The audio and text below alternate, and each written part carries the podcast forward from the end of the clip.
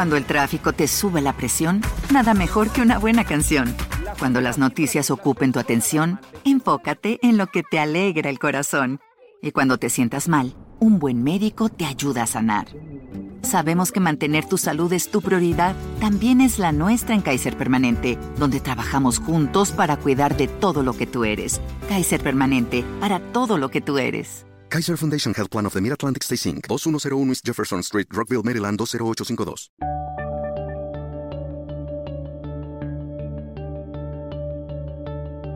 Bienvenidos a Lactando, capítulo 26 del 25 de noviembre de 2016.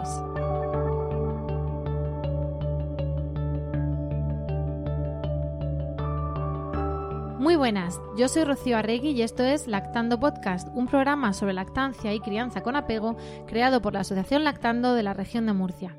Hola a todos y a todas, estamos encantadas de volver a estar hoy con vosotras y esta vez no me acompañan mis compañeras de Lactando habituales. Bueno, una sí. Ana, hola Ana. Hola, buenas tardes. ¿Te llamamos Ana o Anina? aquí? Anina. Venga, pues está aquí Anina, compañera de, de Lactando, pero viene aquí por otro cometido y, y con otras participantes y que os voy a presentar ahora mismo. Tenemos enfrente de nosotras, rodeada por- como siempre de cafés y cosas así, porque vamos a pasar un buen rato juntas, a Marta. Hola Marta. Hola, buenas tardes. Y a Fátima. Buenas tardes, Fátima. Hola, buenas tardes. Y diréis, bueno, estas personas, ¿quiénes son? Bueno, pues eh, lo que hoy vamos a hacer es un podcast muy especial. Eh, es un podcast especialmente sensible y tiene como motivo que el 15 de octubre teníamos el... eh, fue el día... A ver, tenemos un ruidito, no sabemos si se grabará. Perfecto. El 15 de octubre fue el Día Mundial de la Pérdida Gestacional y Perinatal, ¿no? Y claro, el 15 de octubre estábamos enfrascadas en, en las mieles de la Semana Mundial de la Lactancia Materna y decidimos pues dejar esto para noviembre. Entonces, hoy vamos a, tratar este tema. Hemos hablado de cuando todo sale bien, hemos hablado de cuando tenemos unos niños preciosos y rollizos para darles teta, de cuando hay problemas porque nacen antes de tiempo, pero a veces lamentablemente toca hablar de cuando de cuando se van, de cuando se van estando de muy poquito, estando embarazadas de más, pero al fin y al cabo de cuando se van y de cómo lo lleva la mamá, la familia y, la gente que rodea a esas personas que han tenido esa pérdida. Y para eso me acompañan, hemos dicho, Fátima, Ana y Anina y Marta, porque son miembros de dos asociaciones que tenemos en Murcia que se encargan de ayudar en la medida de lo posible a las familias que están pasando este proceso. Ana y Marta, a ver, no sabemos si se oirá. Bueno, esto son cosas del- directo luego grabado. Vale. Bueno, pues eh, Ana y Fátima son mm, socias, son representantes, ahora dirán ellas exactamente qué, qué es lo que están haciendo, que no voy yo a quitarles eh, la palabra, de la Asociación Psicología Perinatal Murcia. Mm, Y al mismo tiempo tenemos a Marta, que viene en nombre de sus compañeras por la red Hueco en mi vientre, digamos la sucursal Murcia o la, la franquicia de Murcia. Entonces, eh, en este capítulo de hoy tan, tan especial, tan estupendo, porque seguro que vamos a sacar cosas positivas de él, pues yo prácticamente voy a daros la palabra. Vamos a, a- ¿qué- qué- vamos a ver, ¿cómo surge la Asociación Psicología Perinatal Murcia? Pues personalmente después de mi, mi fase de maternidad te das cuenta de que hay muchos servicios que realmente no están cubriendo ciertas áreas o no la están cubriendo de la manera en la que nos gustaría a las madres. Entonces una de esas áreas es el tema de, de las pérdidas. Y a raíz de ahí pues estuvimos investigando y realmente el día 15, que es un día en donde se está conmemorando a nivel mundial y en Murcia no se hacía absolutamente nada. Entonces fue ver de qué manera podíamos empezar a dar visibilización a este tema, puesto que es uno de los temas que es una de sus características, que es invisible y por eso cuesta mucho más que salga a la luz y que se hable sobre él. Entonces, viendo que no se realizaba, pues empezamos a realizarlo y bueno, pues ya este año es el segundo día que lo, o sea, el segundo año que lo hemos celebrado y nuestro propósito es eso, lo de dar la- mm, fomentar la visibilidad y crear ese espacio de apoyo para estas madres que están en estos procesos, madres, padres, abuelos, cualquier persona que quiera acercarse. Pero vosotras trabajáis casi todo el año, no solamente el día 15, ¿verdad? ¿Qué es lo que hacéis? Eh, aparte de, bueno, de conmemorar fechas, fechas importantes como la que ha señalado Nina, También llevamos actividades en, mm, a nivel mensual. Tenemos un grupo, por ejemplo, que es, eh, en principio, lo que nos ha traído aquí es un grupo de apoyo a familias que están en proceso de duelo. Eh, este tipo de duelo, de duelo mm, gestacional y neonatal. Y además hacemos otro tipo de actividades como asociación eh, mm, diferentes a las relacionadas con el duelo. Como parte de las actividades que hacemos con, pues con las, familias que vienen de, a, estas, a estas reuniones, también lo que hacemos es canalizar proyectos o necesidades que tengan las familias que vengan y acompañarles en el, en el desarrollo. Señalar que no es un, no es un no lo enfocamos como un grupo terapéutico, aunque tenga beneficios a nivel terapéutico, sino como un grupo de apoyo en el que también las madres y padres, o como ha dicho Anina, también pueden venir abuelos o quien, quien quiera participar. Eh, generalmente siempre son las madres, pues eh, es un grupo en el que ellas mismas también se den apoyo y se sirvan para, para andar juntas eh, pues en el camino del duelo por una pérdida tan, pues tan importante como esta. ¿Y la red Hueco en mi vientre, Marta, cómo, cómo surge en general y cómo surge en Murcia? ¿Por qué surge en Murcia? Bueno, pues la, la red del hueco de mi vientre eh, surge como asociación en, en junio del, del 2013 y precisamente derivada de, la vivencia de, una, madre psicóloga que, ha pasado por la experiencia de, dos pérdidas. Tuvo una, pérdida que fue en, Estados Unidos y otra pérdida en, Madrid, en España. Y a raíz de la diferencia que, vivieron en el tratamiento en esa pérdida, fue cuando ella se plantea que, que es necesario trabajar en, mejorar el trato recibido por, por las familias que sufren este tipo de pérdidas.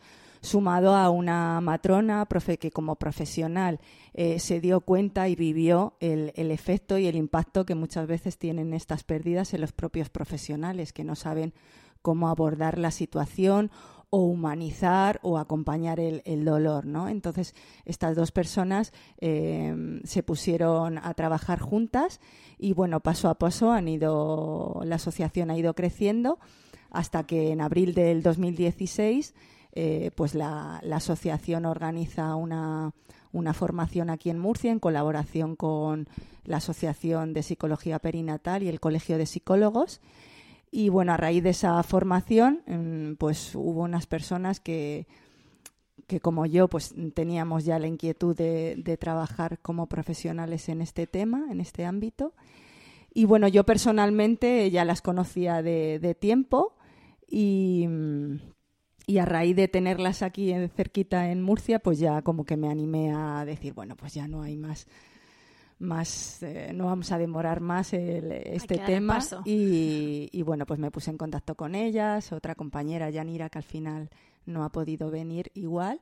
Y fue cuando empezamos a dar los primeros pasos como, como red aquí aquí en Murcia en abril. es una red nacional, tenéis Es una red nacional, ahora mismo tiene, tiene presencia en Madrid y Santander, que son los dos núcleos fundadores, digamos, eh, en Barcelona, en León y en Murcia y bueno, y ahora están contactando más personas en distintos territorios y bueno, creemos que, esto va, va, a seguir creciendo, ¿no? Porque cada vez hay más personas afectadas eh, que viven esa pérdida que, que, luego quieren ayudar y acompañar y entonces así va creciendo la asociación. Estupendo, sí. Además, el, el seguro que, que como aquí nos escuchan más madres de, de, otros puntos de España, incluso del extranjero, pues también el hecho de que vean que es una red nacional puede hacerles también acercarse al, a la sucursal, ¿no? A la franquicia más cercana, ¿no? Digo, evidentemente, lo de sucursal y, franquicia medio en broma, pero sí, a la asociación, a la, a la sede que tengan más cerca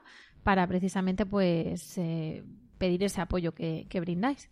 Y vamos a ver, habéis hablado mm, del duelo, que vosotras estaréis hartas de, escuchar, o es igual que nos pasa con la teta, que las madres y las abuelas nos cuentan que en sus tiempos eso daba lo mismo, o les daban no sé qué, o les daban no sé cuántos, y, y es como que lo relativizan, ¿no? El, cachete, la teta, el no tener leche, pues supongo que con las pérdidas también pasará lo mismo, ¿no? El, el que se frivolice, el que decir, como habéis hablado del, del duelo, parte, supongo que parte de las madres que, que van allí eh, están un poco decepcionadas, no ya con el trato hospitalario y eso que ahora os, preguntaré, ¿no? Sino con la, la, cultura que tiene la sociedad en, en torno a la pérdida, es de, de esconderla, de, de no hacerla visible, de que es que no tenía que nacer o es que ha pasado por algo, en fin, estaréis hartas de escuchar cosas así, ¿no?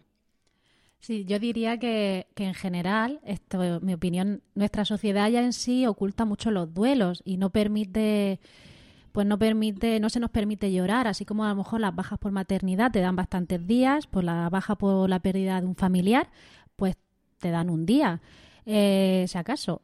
Y con este tipo de, con este tipo de pérdidas, o sea, los duelos relacionados con este tipo de pérdidas, yo diría que aún más, porque como por un lado no hemos visto muchas veces a, no hemos convivido a nivel extrauterino con esta persona, eh, parece que nos es más fácil esconderlo y decir, no, como no ha asistido, como no ha jugado con él, como no le has dado el pecho, como no, no te has reído, no has oído sus llantos, es como, esto no te duele. Entonces no tienes, tampoco tienes por qué sufrir si no lo conoces.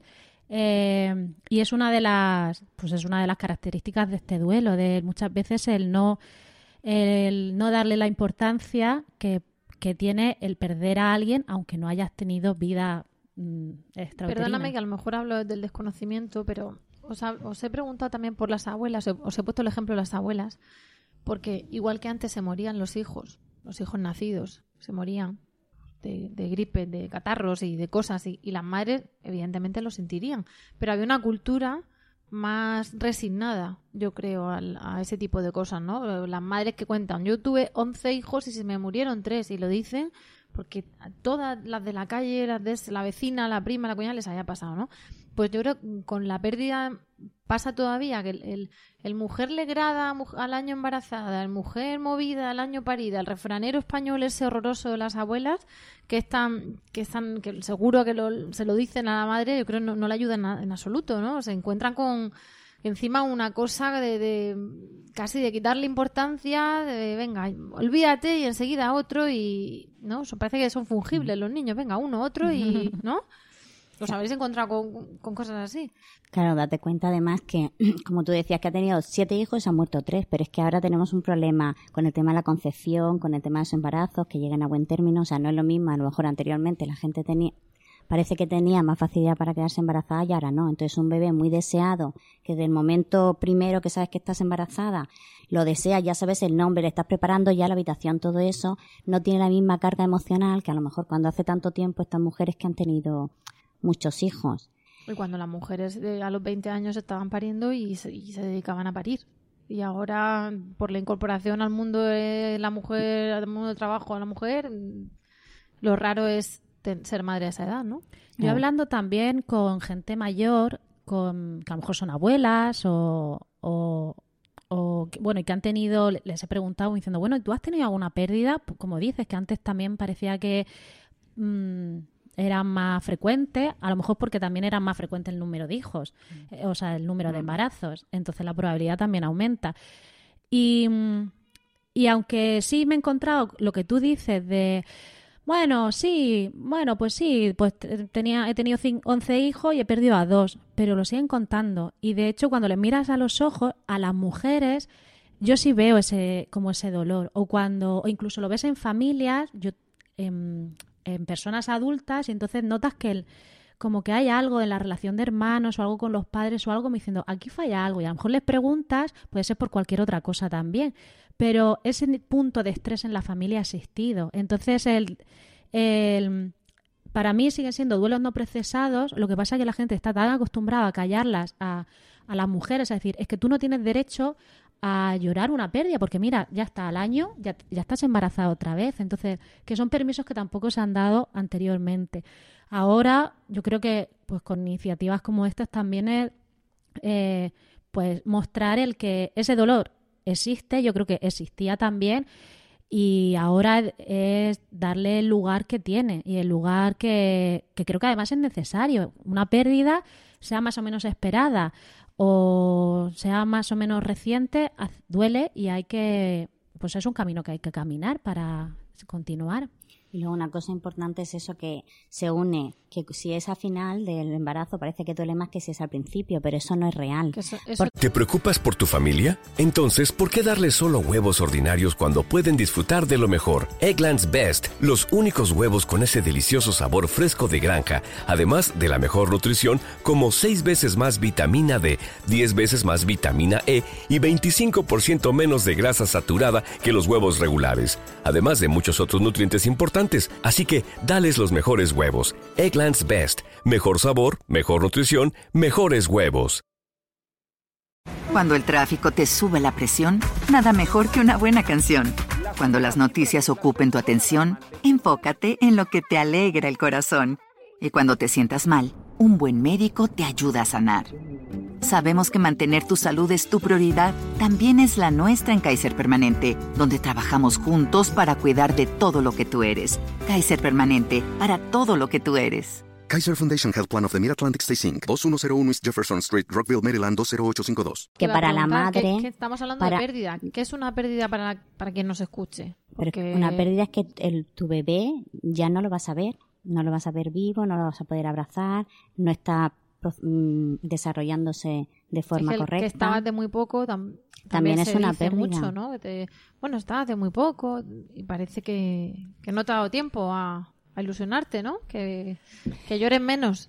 Sí, es que digamos que, que, oficialmente, ¿no? Para que sea reconocido, más reconocido a nivel institucional, por ejemplo, tienes que haber estado embarazado mínimo de 22 semanas, ¿no? y, o, que, o que ya haya nacido, ¿no? En ese caso sí que se considera que has tenido una, una pérdida de, de un ser, ¿no? O aunque siguen llamándolo en los papeles lo llaman producto, o sea, es que es así de, de aterrador. De crudo, sí. Pero si la pérdida ha sido de antes, de, de pocas semanas, lo que llamamos abortos espontáneos, por ejemplo, pues eh, socialmente está todavía como más invisibilizado, ¿no? Y más invalidado en el sentido de que no se le da valor al vínculo que tú tenías con ese, con ese bebé, cuando precisamente está demostrado que el vínculo es anterior al nacimiento, es desde la, desde la concepción, incluso ya hay muchos profesionales que se plantean que el vínculo es previo a la concepción, desde el momento que tú ya estás deseando ser madre y estás preparándote para, para ser madre. De hecho, el vínculo eh, lo que perdemos es una idea. Luego, además, hay una, parte física, pero cuando tenemos una pérdida, eh, lo que perdemos es, como decía Nina, también es como el, no voy, el ¿no? voy a hacer. Entonces, como dice Marta, incluso antes de la concepción, también hay un, pues hay veces que hay que superar duelos cuando eh, no has tenido una pérdida de un de después de una concepción, sino cuando sí en, procesos de infertilidad. Entonces ahí también hay que hacer un duelo, el duelo de pues ya no voy a poder ser madre. Entonces y ahí hay una pérdida también y no has perdido digamos nada físico, eh, sino has perdido una idea y lo que decían sobre las semanas de gestación eh, correlación, dicen que correlacionan con el tiempo de gestación, eh, en principio porque cuanto más tiempo has estado pensando y deseando ese bebé, como pues más te va a doler. Mm, creo que estamos más o menos de acuerdo que el amor no se mide en, números. Entonces, eh, pues puede ser que con pocas semanas de gestación se lleve un duelo de una manera o se lleve de otro. O que no hay, no tenemos, bueno, y si tenemos, no hay, no, el dolor no se mide en, en Corregirme si me equivoco, pero yo creo que a lo mejor lo que, lo que nos ocurre, y digo nos como sociedad, es que, eh, vamos a ver, una embarazada de 30 semanas que tenga que parir a, a esa criatura que ya no va a vivir, evidentemente va a pasar un proceso horroroso que puede ser mucho más horroroso que un aborto espontáneo de cinco semanas más horroroso, eh, ¿cómo mides eso? Porque tienes que parirlo. Es decir, hay, hay un, plus de vivencia que una madre no ha... Pero confundimos eso con el dolor que, como estás diciendo, eh, no se mide. O sea, cada uno lo va a vivir de una manera. Eh, lo que pasa es que va a haber un, un proceso de duelo no de duelo, sino un proceso hasta que de verdad, en fin. El proceso fisiológico sí es diferente según la semana. Pero proceso... que, el, añadido del proceso fisiológico es un plus que una madre tiene y otra no. Pero confundimos eso con que le tenga que doler más o menos. Por eso digo, corregidme, que esto, pero este fíjate, de vuestro. Fisiológicamente está demostrado que el parir a tu hijo eh, la oxitocina que se genera es antidepresiva. O sea, que las mujeres que tienen la oportunidad de, de, parir a su hijo, de que el cuerpo se prepara para recibirlo, se genera ahí también como un torrente de, amor, llamarlo de alguna manera, que luego le permite a la persona eh, procesar la pérdida de, de otra manera. O sea que y despedirte. Y despedirte. Y lo que hace es eso es que, mm, digamos que, el, que, el, proceso sigue siendo doloroso, pero a la hora de la verdad de, de poder seguir eh, tirando para adelante de alguna manera, puede ser beneficioso el poder, el poder mm, parir a tu hijo, ¿no? Por eso una de las cosas que se reivindica precisamente es que a la gente se le, se le informe para, para que puedan tener sus partos naturales, ¿no? Aunque sus hijos estén, estén muertos, ¿no? Y no y no provocarlos o, hacer cesáreas, etcétera, ¿no? Y luego eh, mm, hay otro otro dato que es eh, sobre las semanas de gestación. Muchas veces mm, parece que tenemos en mente aquello, aquellos embarazos, o sea, esas pérdidas de embarazos de niños deseados o, o que no se saben las causas ahí yo señalaría dos datos. Uno, el cuando la interrupción es voluntaria. Bueno, el dato es cuando la interrupción es voluntaria, ya sea eh, en semanas con pocas semanas de gestación o más avanzado porque venga, por ejemplo, con una malformación. Entonces, yo creo que las pérdidas eh, pues son muy variadas, pese a por lo mal que suene, y el dolor no es, no es medible Sí, bueno, pues nos puede, nos, puede ser muy informativo el cómo ha sido el embarazo, la semana de gestación, o, si ha habido parto o no, o otra, otras cosas que supongo que comentaremos ahora después del apoyo y así.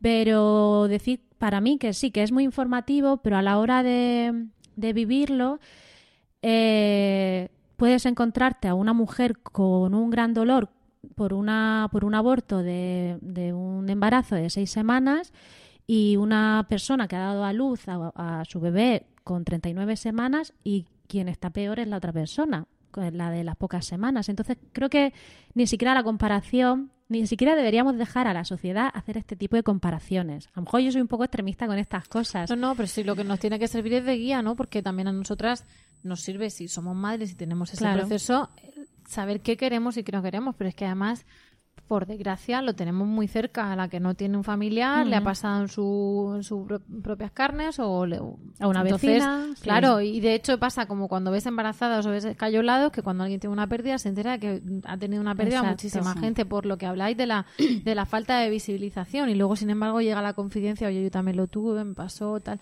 Entonces, eso está bien para, para que nosotras mismas no caigamos en el error de, cuantificar el dolor. No es lo mismo la estabilidad de cualquier persona, la forma de enfrentarse a un problema, llámalo pérdida o llámalo de otra manera. No es lo mismo una embarazada que lleva cuatro años buscando quedarse embarazada que la que lo acaba de intentar, que pues, no sé, o sí, pero a priori lo natural o lo común es que te digan, bueno, pues ya está, así. Entonces hay una tendencia a meter en cajones, a racionalizar, a decir, bueno, tú estabas de poco tú acababas de empezar y ya, lo habías conseguido. Bueno, eh, pero no, la que lleva. O tú tienes más hijos. Y no, la que es el primer hijo y es más mayor. Parece que lo, metemos todo en cajoncitos, ¿no? Claro, pero yo creo que eso es la necesidad que tenemos la sociedad de escapar del dolor y de escapar de, de la muerte. La muerte no, no la quiere nadie cerca, ¿no? Entonces parece que todos tenemos que recuperarnos pronto, tenemos que incorporarnos a la vida y estar estupendos. Y, la realidad es que cuando hay una muerte, eso es dolor. Y entonces deberíamos ser capaces de respetar a la persona y, ver qué ritmo necesita, qué, cómo está y, ir siguiéndola y ir acompañándola, que se recupera más rápido bien y si se recupera más lento, pues vamos a ver qué le ofrecemos, ¿no? pero lo que hacemos normalmente es huir, poner un, un catálogo de mm, si ha llegado a tantos meses, te doy dos días para que te recuperes, tres días de baja, si llevas 15 semanas eh, de baja y no te incorporas al trabajo fatal, si llevas tres meses, si llevas un año ya es patológico. Claro, precisamente por eso, ¿verdad? Perdona. No, eh, eh, porque claro, estamos hablando un poco de qué hace la sociedad, ¿no? Pero vamos a entrar un poquito en materia. ¿Qué hace el sistema sanitario? ¿Qué hace la sociedad? Porque si hablamos de la sociedad en general, es que pasa con la teta y pasa con los embarazos y pasa con la maternidad, que aquí eh, opina hasta el apuntador. Entonces, aunque cada uno tiene sus ganas de aportar algo, pero vamos a intentar ignorar los comentarios particulares, que hay uno por cada millón de personas de, aquí, de este país, y centrarnos un poco en, el sistema, en general, en el sentido sistema sanitario, eh, atención primaria, eh, sistema de bajas, cómo se trata una pérdida, porque se habla de, de, mm, de, la, de la pérdida expectante, ¿no? Del, del, manejo expectante, que quiero que ahora me expliquéis un poquito lo que es. Se habla de los legrados, se habla, hasta acabas de hablar de una cesárea. Entonces, mm, ¿Cómo se, ¿Con qué se encuentra una mujer? ¿no? Además, hay muchas que se encuentran con la pastilla debajo de la lengua, el legrado y venga, vete para tu casa. Y no saben ni lo. Y, y, algunas dicen, no sabía que me iba a doler tanto, me he puesto de parto en mi casa.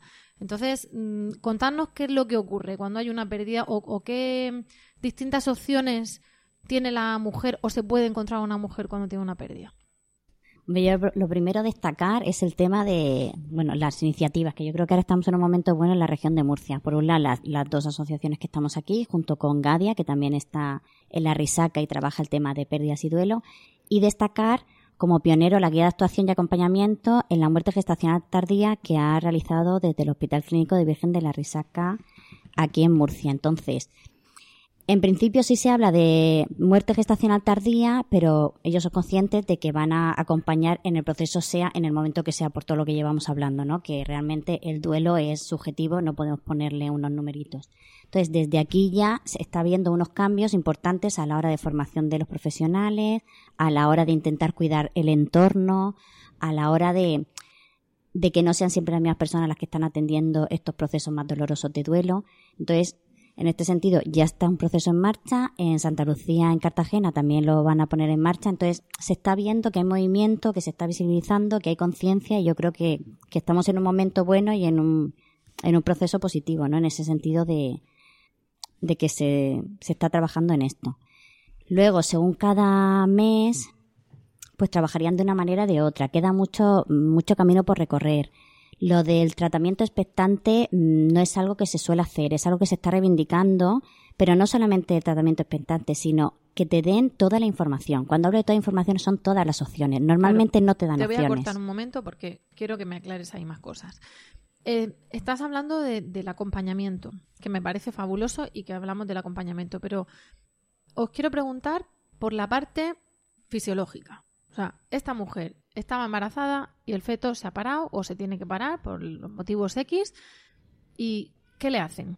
¿Cómo se para? ¿Qué es el manejo expectante? ¿En qué consiste? Porque vosotras lo reivindicáis, pero ¿por qué lo reivindicáis frente a lo que hacen los médicos y qué es lo que hacen los médicos? No, no es una reivindicación en cuanto a esa opción. Lo que reivindicamos es que a la mujer, a la familia, le ofrezcan todas las posibilidades para que sea esa familia la que decida lo que quiere hacer. Y cuando ofrecen todas las posibilidades, que le asesoren. ¿Qué posibilidades son esas? Pues una de las posibilidades es y lo que normalmente se está recomendando es de explicarles las cosas y dejarle un tiempo para que reflexionen, porque normalmente es no hay, no hay latido, este, en el centro de salud muchas veces van a la revisión, no encuentran latido, la derivan al hospital de referencia, llegan a risaca, no hay latido y entonces ya muchas veces a bocajarro, en plan, eh, tu bebé ha muerto, tenemos que hacer la intervención, vamos a iniciar la inducción.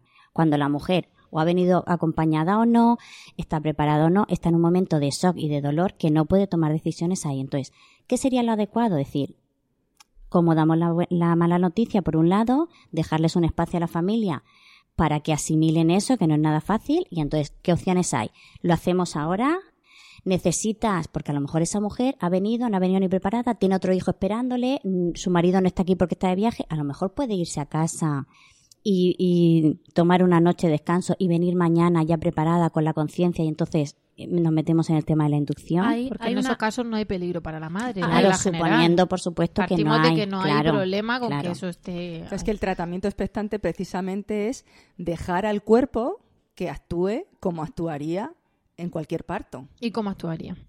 Poniéndose de parto. poniéndose claro. de parto naturalmente y la madre se queda en casa sabiendo que su bebé está muerto, pero esperando a que llegue el momento del Pero parto. ese manejo expectante se puede hacer de 28 semanas y de 5 semanas. No, no, en ese caso, cuando la familia decide que se va a someter a un tratamiento expectante, se somete a estar embarazada el tiempo que su cuerpo mm, quiera.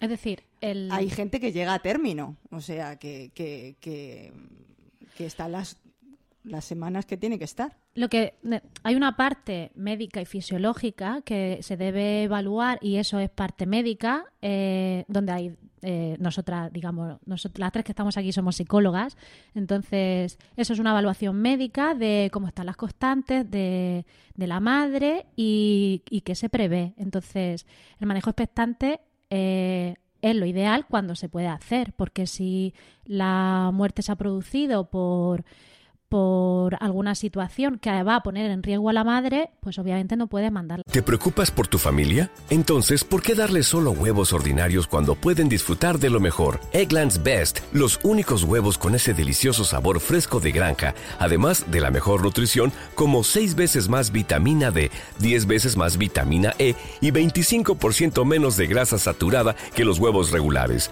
además de muchos otros nutrientes importantes. Así que, dales los mejores huevos. Eggland's Best, mejor sabor, mejor nutrición, mejores huevos. Cuando el tráfico te sube la presión, nada mejor que una buena canción. Cuando las noticias ocupen tu atención, enfócate en lo que te alegra el corazón. Y cuando te sientas mal, un buen médico te ayuda a sanar. Sabemos que mantener tu salud es tu prioridad, también es la nuestra en Kaiser Permanente, donde trabajamos juntos para cuidar de todo lo que tú eres. Kaiser Permanente, para todo lo que tú eres. Kaiser Foundation Health Plan of the Mid-Atlantic Stay Inc., 2101 East Jefferson Street, Rockville, Maryland, 20852. a casa a que se ponga de parto. Entonces, ahí de momento, pues sí tiene que haber un, un- pues una decisión médica y ahí es donde la parte que decía Nina de reivindicar que si en esa decisión médica se puede incluir la parte expectante porque fisiológicamente se puede, se puede llevar a término, que se haga. El problema es que muchas veces eh, solo se dan parece como que en el hospital hay mucha, mucho mucho afán porque todo vaya muy deprisa, porque como entendemos que cuanto antes le además suena un poco así, como le extraigan el bebé muerto, antes se le va a pasar el dolor o menos trauma le va a crear. Justamente es todo lo contrario, el tomar el tener tiempo para tomar la decisión o para hacerte a la idea. Hay muchas veces Sí, que el se lo dicen Un, un- un peón ahí en toda Claro, esa y además- lo- cuando pasa todo y salen del shock, también le, le genera toda esa culpabilidad de no pude, no me dijeron, no me Claro, no tuve tiempo, yo no sabía que podía quedarme, por ejemplo, si ha, ha dado a luz al bebé y, y ha decidido verlo, que eso a lo mejor entramos ahora a hablar de ello, de, y está con el bebé, hay familias que dicen, bueno, yo pues, lo, di rápido porque yo creía que no me podía quedar más tiempo con él. Entonces, como me lo dejaron 10 minutos y ya dije, bueno, pues ya está. Entonces, que el, como decía Nina, tener espacios para que se den esas situaciones requiere, como he dicho, de espacios y de personal, o sea, y de recursos personales. Entonces, ese afán de venga, venga, rápido ya, es como, venga, pues una pastilla y, y que y que se ponga, o sea, y que y tenga el aborto inducido más rápido. Entonces, eh, hay veces, bueno, en general, eso, eso es lo que provoca. Entonces, eh, más traumas o duelos complicados o incluso duelos patológicos. Porque lo que quería señalar antes, el duelo no es una enfermedad. El duelo es un proceso natural que todos tenemos cuando hemos perdido algo, ya sea, en este caso, la idea de tener un nuevo hijo y, y de perder un ser querido o incluso de perder un trabajo. Es decir, es un proceso de adaptación. Entonces, no es una enfermedad que hay que no pasar, es pues un proceso que hay que pasar ante una situación. Entonces, llevar a en el momento que dicen no hay latido, normalmente se hay veces que pues prueban con otro ecógrafo o, lo mandan a que lo vea otro médico o depende de o, hay veces que no es que no haya latido sino que detectan que hay una malformación y va a haber una interrupción voluntaria entonces el proceso es diferente eh, lo ideal es eso que la familia tome decisiones que esté informada de cuáles son todas las opciones que se pueden llevar a cabo pues en el lugar en el que estén y porque, como dices, si es una familia que vive a 300 kilómetros, a 200 kilómetros y tiene que atravesar un puerto de montaña, aunque pudiera hacer un, manejo expectante, a lo mejor no es recomendable. O sea, mm. que hay que tener em, en cuenta la situación personal o individual de, de, la familia. Y según el tiempo de embarazo se podría hacer una otra intervención, ¿no? Porque el manejo expectante en un embarazo de seis semanas, pues será esperar a que empieces a manchar y a, digamos, a expulsarlo. Un parto. Pero, no.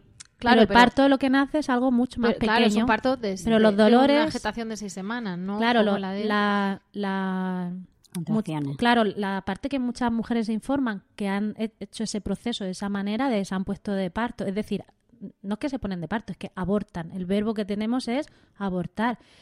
Eh, pues la, la, parte fisiológica es un parto de un ser que no está vivo. Y obviamente no, a lo mejor no tienes contracciones, pero tú puedes expulsar a tu bebé de una forma natural o medicalizada, que al fin y al cabo mm, el tema está en la, en la cultura de, medicalización y de instrumentalización que tenemos, ¿no?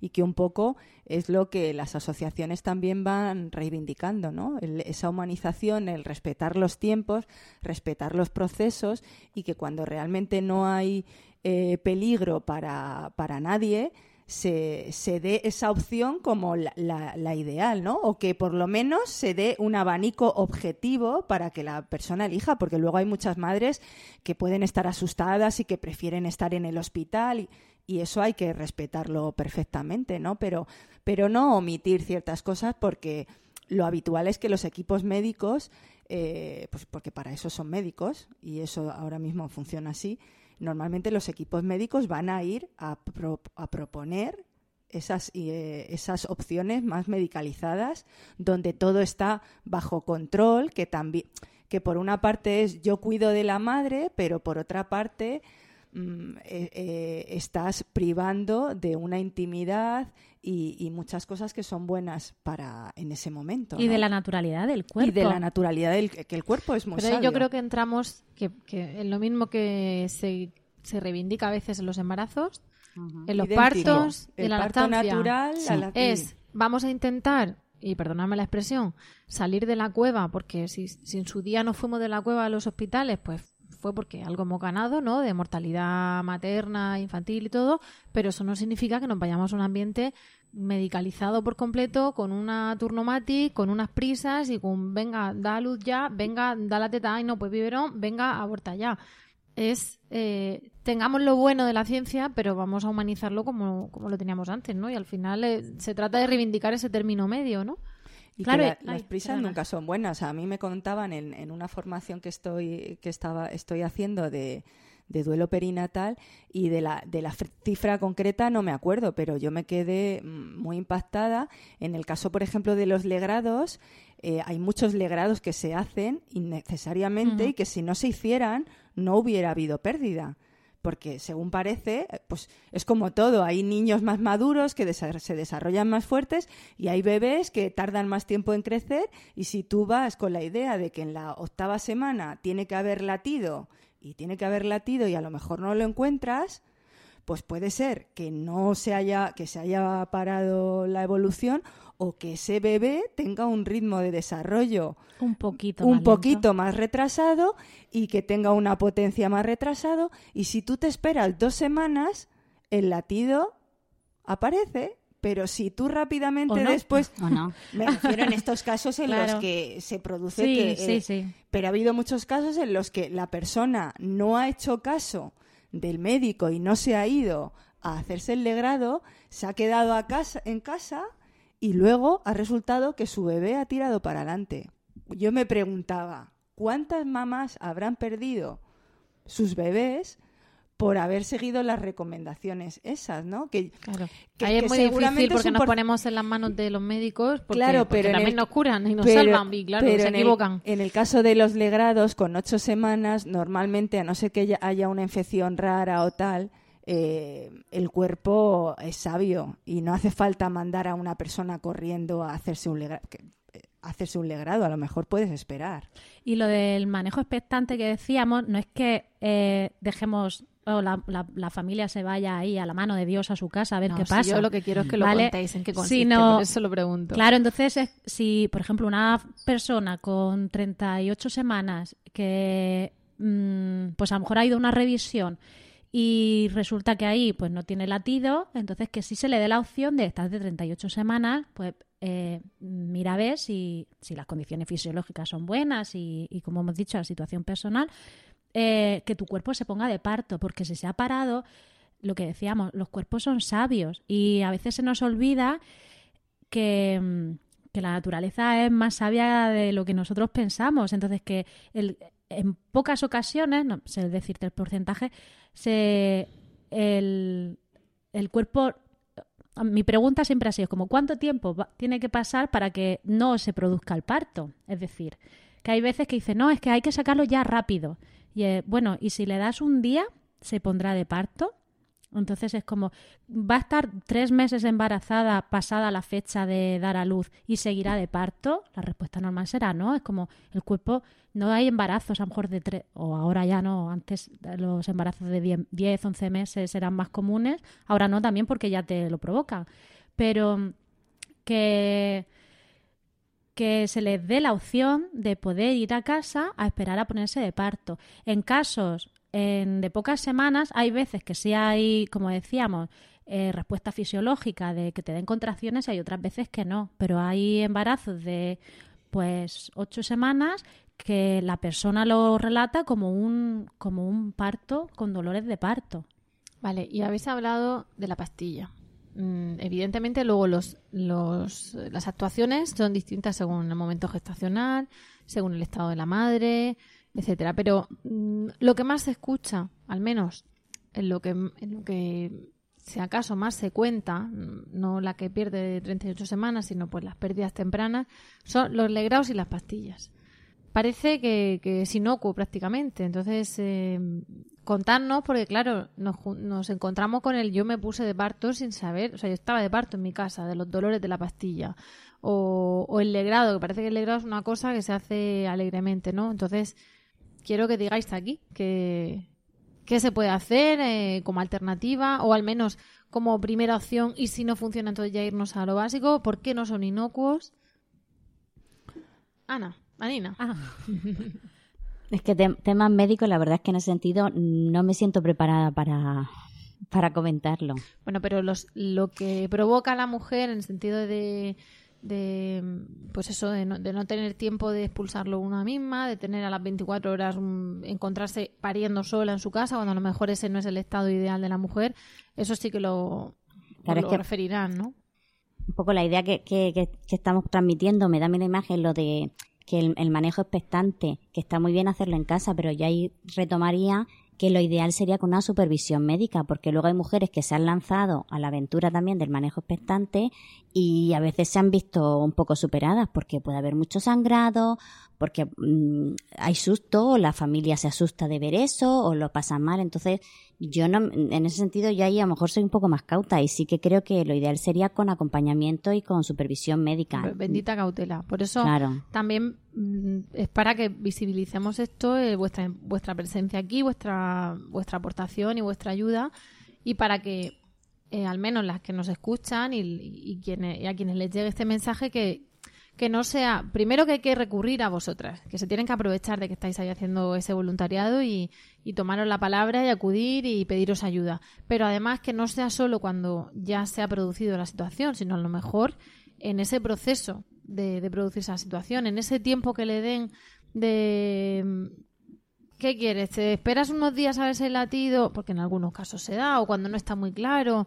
Eh, ¿qué? Entonces, a lo mejor la madre también puede acudir a vosotras, que ahora diremos vuestros datos, y, y preguntaros qué, qué suelen hacer, que, que, vosotras recomendéis ese acompañamiento en el manejo expectante si es que lo desea así, pero que tengan información y que si no se lo han dado los, los médicos, porque también van, porque se equivocan como nos equivocamos todos y porque además van con una carga de trabajo y de pacientes tremenda, pues que tengan esa ayuda vuestra, ¿no?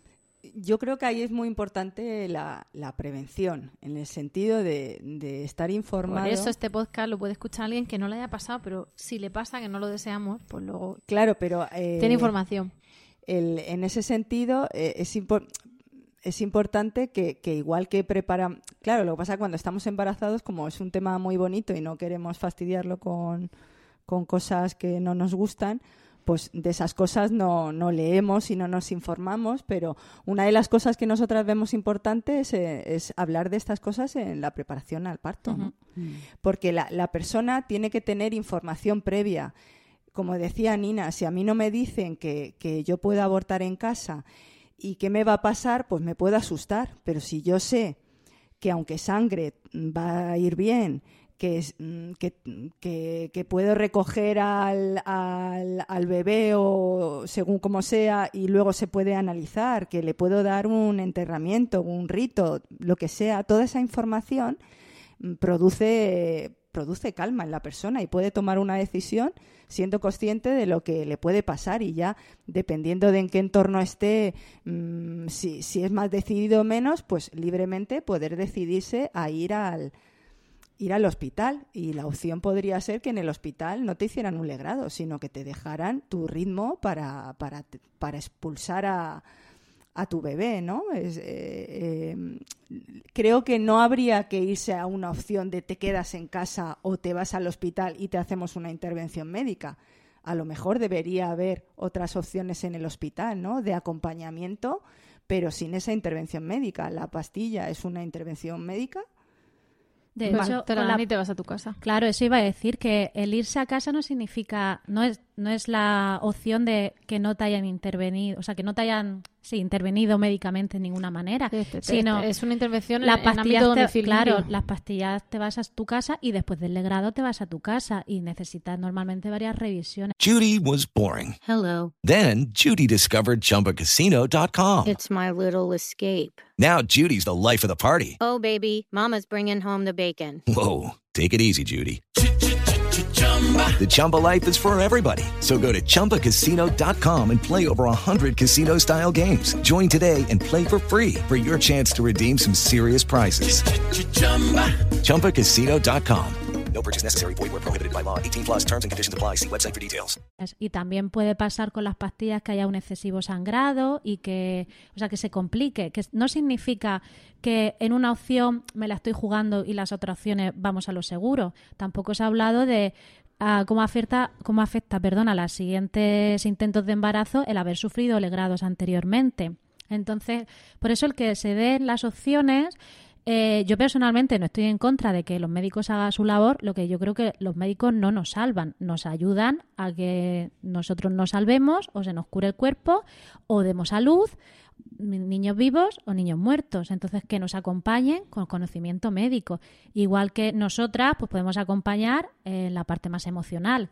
O pues los auxiliares con, mm, con sus roles. Es decir, pues cada uno que realice en el sistema sanitario el acompañamiento que necesite. Nosotros, señalar como psicólogos, no estamos en, en, el, en, en los hospitales como una como un recurso a nivel institucional. Otra cosa es que tengamos, que realicemos acciones voluntarias y gratuitas porque el sistema sanitario no nos contempla. Pero la idea como iniciativas, como decía Nina al principio, es que, bueno, que haya algún recurso o al menos que se sepa a quién poder, por ejemplo, derivar. Eh, o a quién poder llamar si quien lo está atendiendo no, no, no, llega a hacer ese acompañamiento. A la parte fisiológica nosotras no nos metemos, por ejemplo, no, pero sí podemos pues, participar de otras pues, de otros acompañamientos. ¿Y vosotras qué es lo que mm, lo que nunca o lo que más criticáis en lo que se le dice a las madres? Porque hemos hablado de la falta de visibilización. hemos hablado de, no querer un duelo lento, mm, hemos hablado, pues eso, también supongo que se tratará como con culpa y con, vergüenza, ¿no? Eh, así, en, en una ronda relámpago, lo peor que le podemos decir a una mujer para que todas tengamos eh, esa idea en la cabeza. Es- es- no te preocupes, esto no es nada. Esa es una simple. Bueno, ya, o si está embarazada, mm, ya tienes otro, céntrate en el otro y así no, no te fijes en tu dolor y ya lo vuelves a intentar. O bueno, como era el primero, tienes tiempo para tener, para tener más. Ya está, como las de to- Y él se ha cualquiera que sea por algo, ¿no? Mejor, Sí. mejor ahora que más tarde. Ten en cuenta que si se hubiera tardado más tarde le hubieras cogido más cariño. Sí.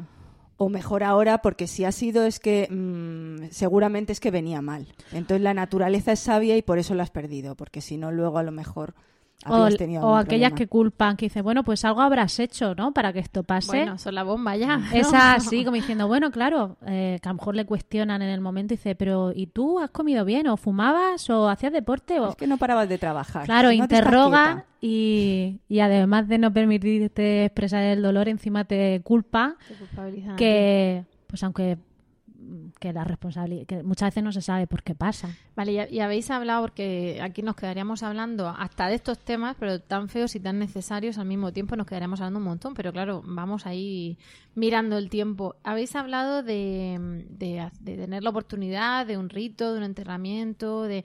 eh, claro, estamos pensando por un lado en la figura del bebé, que además, bueno, nos vamos a remitir por no andarnos a las leyes sobre a partir de cuándo es un nacido, un no nacido, un feto, un embrión, todo ese tipo de cosas. Pero, eh, ¿y cuando no hay un- una cosa que enterrar? ¿Vale? Cuando, perdonad lo de cosa, pero entendedme, cuando hay un guisante, que a veces la madre no ha tenido ni la oportunidad de ver o que lo ha expulsado junto con, con la placenta, con otro tipo de, de restos biológicos, mm, o, con, o con sangre, ¿qué hacemos ahí? Porque eh, que una madre que se encuentre así y que no haya sabido, no pueda o no quiera recurrir a vosotras porque está todavía encerrada en su casa con, con su dolor y sus cosas, eh, hay muchas opciones, ¿no? Estamos, se habla de muchas cosas, de, de muchos pequeños gestos que a lo mejor le pueden ayudar. ¿Qué es lo que le podríais sugerir a una madre que se encontrase así? Bueno, en principio hay como muchos rituales de despedida. También tienes que ver en qué situación está la mujer y cómo es la realidad suya con su familia. Pueden ser algo más íntimo, como puede ser una carta de despedida, puede ser algo más general. Entonces, el tema de la lanzada de globos suele ser algo como muy reiterativo. Muchas madres y familias les gusta ese simbolismo. Puede ser eh, buscar un sitio que para mí sea especial y es donde yo voy a ir y voy a visitar con frecuencia y va a ser ese entorno donde yo puedo hablar o recordar o, o de en fechas señaladas recordarlo, porque claro, aquí es importante. Hay muchas fechas, o sea, está la fecha en la que tuve el aborto, está la fecha probable de parto, está la fecha si es san no sé qué, su santo. Entonces, claro, es viene la fecha de Navidad, que ahora también son momentos complicados. Entonces, el, ten- el crear ellos como ese ritual, si no hay algo físico, pero crearlo porque a nivel emocional sí que es beneficioso. Pero también es cierto que cada familia llegará a un momento en que vea esa necesidad y lo realice. Y puede haber familias que no lo vean necesario y no sea útil para ellos o adecuado en estos momentos. De hecho, en cualquier caso, para cualquier duelo también, el- la- una de las funciones de los ritos es, por un lado, el, el- pues el darle relevancia a ese ser, es decir, hacerlo real, ya sea, como decía, pues con una carta o también se está intentando que, que se faciliten, por ejemplo, en los hospitales o en los sitios donde, donde se haya producido la pérdida, por ejemplo, una caja donde puedas poner algún recuerdo, que por ejemplo, por ejemplo, sean pues las huellas de las manos o si le has hecho una foto, que también pues es recomendable que la- la- las familias vean a- al bebé y se puedan despedir y si pues le quieren hacer una foto o, o cualquier detalle, a veces que guardan, se han llegado a nacer y le han puesto pulserita, pues la pulsera, algo como una, un recuerdo. Esto nos hace, el pa- para poder despedir a alguien, eh, o- nos es más fácil despedir a alguien cuando tenemos una memoria a la que, a la que volver. Entonces, por un lado, el decir, bueno, esta persona existió, eh, pues más o menos tiempo, o compartí tanto o menos vida, pero para mí existió, entonces reconocerla, darle el valor y entonces despedirla. Luego, como decía Nina, el cómo la despida, cómo la recuerde, ¿vale? Pues ya se puede como eh, hacer real de diferentes maneras. Y cuando son pérdidas más tempranas, de lo que se trata es de, generar un símbolo que, que le dé presencia a ese ser que no ha nacido, ¿no? Entonces, se trata de que cada persona busque mm, cómo quiere recordar a esa persona o tenerla presente. No hay desde gente que se hace una joyita con, con una letra eh, de- del nombre que le habría puesto, si, si sabe el sexo, eh, o, o hacen un- una foto mm, con un montaje o un dibujo y lo enmarcan dándole un espacio dentro de la galería de fotos de, de la casa. Sí, porque de hecho es un ser de la familia. árboles, ¿no? Y De lo que se trata así. es de, de que eso no sea tabú, de que no sea omitido y que si la persona quiere recordar pueda tener también algo físico eh, para hacerlo, para compartirlo con los demás. Igual que las- recordamos al resto de muertos. Tenemos Mm. un cementerio, o una vela, o una foto de la abuela, o le ponemos flores, pues igual, porque es- va a formar parte de nuestra familia siempre, aunque el no hayamos vivido. ahora que están Sí. los tatuajes tan de moda, hay muchas, hay algunas Me mujeres que se recuerda, hacen pero no sé ahora mismo la verdad si era en China o en Japón, pero hace muchísimos años, bueno, bastantes años de esto que lees curiosidades. Y, y es que digo, no lo sé porque a lo mejor no, no tiene rigor, pero tiene mucho que ver con lo que estamos hablando. Y es que en uno de esos dos países el cumpleaños lo celebran teóricamente la fecha en la que fueron concebidos. Entonces, realmente cuando nacían ya tenían nueve meses. y, y es curioso porque es una forma de, de reconocer que de ese momento, mm, sea más o sea menos, ya está. Solo que está para dentro o está para fuera. ellos esto Y- sería un diálogo que no tiene Claro, mucho no tiene sentido. desde el momento que está concebido ya hay vida esa- ese ser va cumpliendo tiempo Efectivamente, cumple tiempo. Y, y luego para, para despedirnos ya, eh, ¿cómo veis el futuro? Porque estamos intentando, por lo que contáis, estáis intentando buscar un término medio entre la medicina, las prisas, la ciencia moderna y, lo, y el desamparo, ¿no? Una cosa intermedia o, el- o no cuidar a la mujer.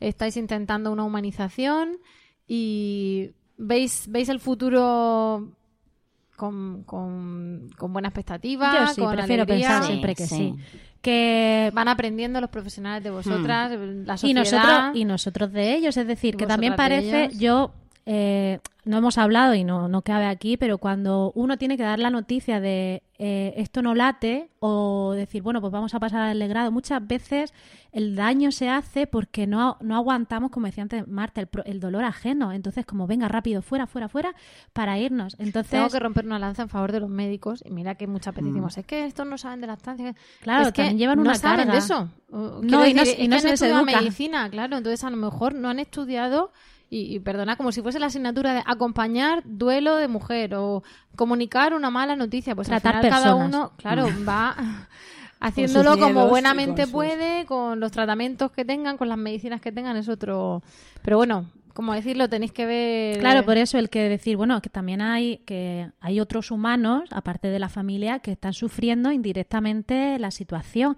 Entonces, nuestro nuestro objeto principal, digamos, son las familias, pero ayudando también a quien ayuda, se ayuda eh, indirectamente a las familias. Entonces, iniciativas con la hablando de Murcia, por ejemplo, de cosas que están ya habiendo en Murcia, de ya se han hecho unas jornadas de pérdidas y duelos, hay una, un protocolo, bueno, una guía de actuación que está en revisión, hay diferentes iniciativas que están saliendo para adelante y pues yo espero que, bueno, que todos nos humanicemos un poco más, sobre todo por los servicios sanitarios, que no son el demonio, aunque a veces pues nos comamos los demonios. Y, para, bueno. mí, para mí la esperanza está sobre todo en, en la experiencia, ¿no? El, el ver cómo del dolor la Mm. gente eh, hace algo bueno, ¿no? Y se Sí. transforma en esperanza y el que está sufriendo ayuda a otro y, y como que la red de colaboración y de apoyo se va ampliando y la gente cada vez se siente menos sola. Para mí eso es eh, la esperanza, ¿no? El que cada vez somos más sensibles, cada vez...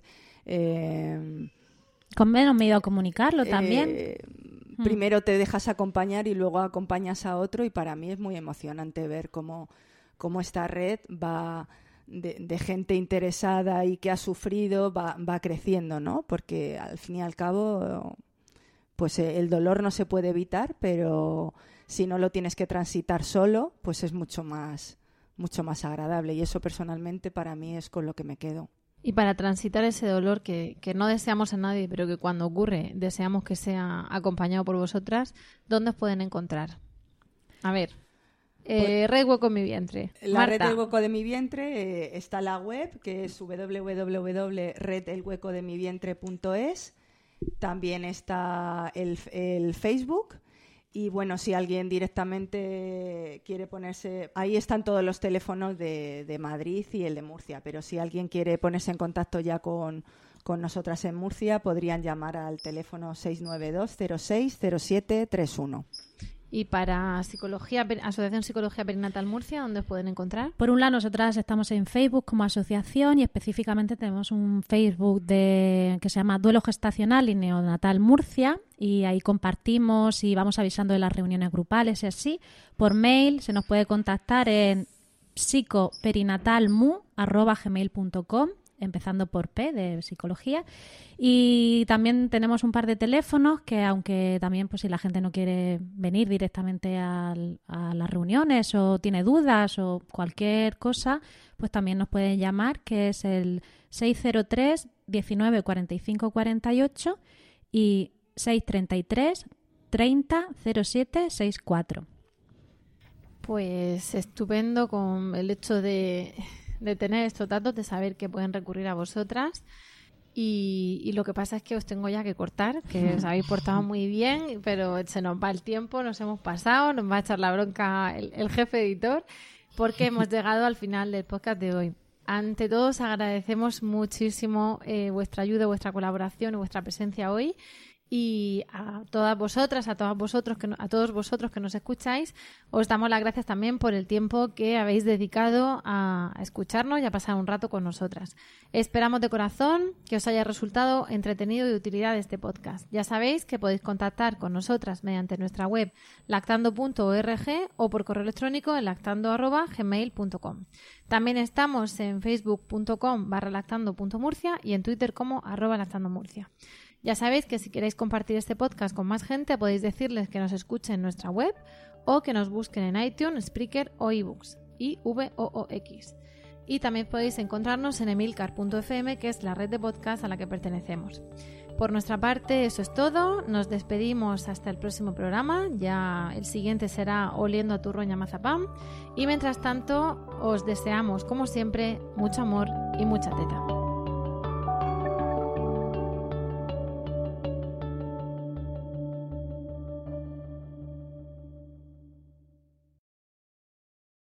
With the Lucky Land slots, you can get lucky just about anywhere. This is your captain speaking. Uh, we've got clear runway and the weather's fine, but we're just going to circle up here a while and uh, get lucky. No, no, nothing like that. It's just these cash prizes add up quick. So I suggest you sit back, keep your tray table upright, and start getting lucky. Play for free at LuckyLandSlots.com. Are you feeling lucky? No purchase necessary. Void where prohibited by law. 18 plus terms and conditions apply. See website for details.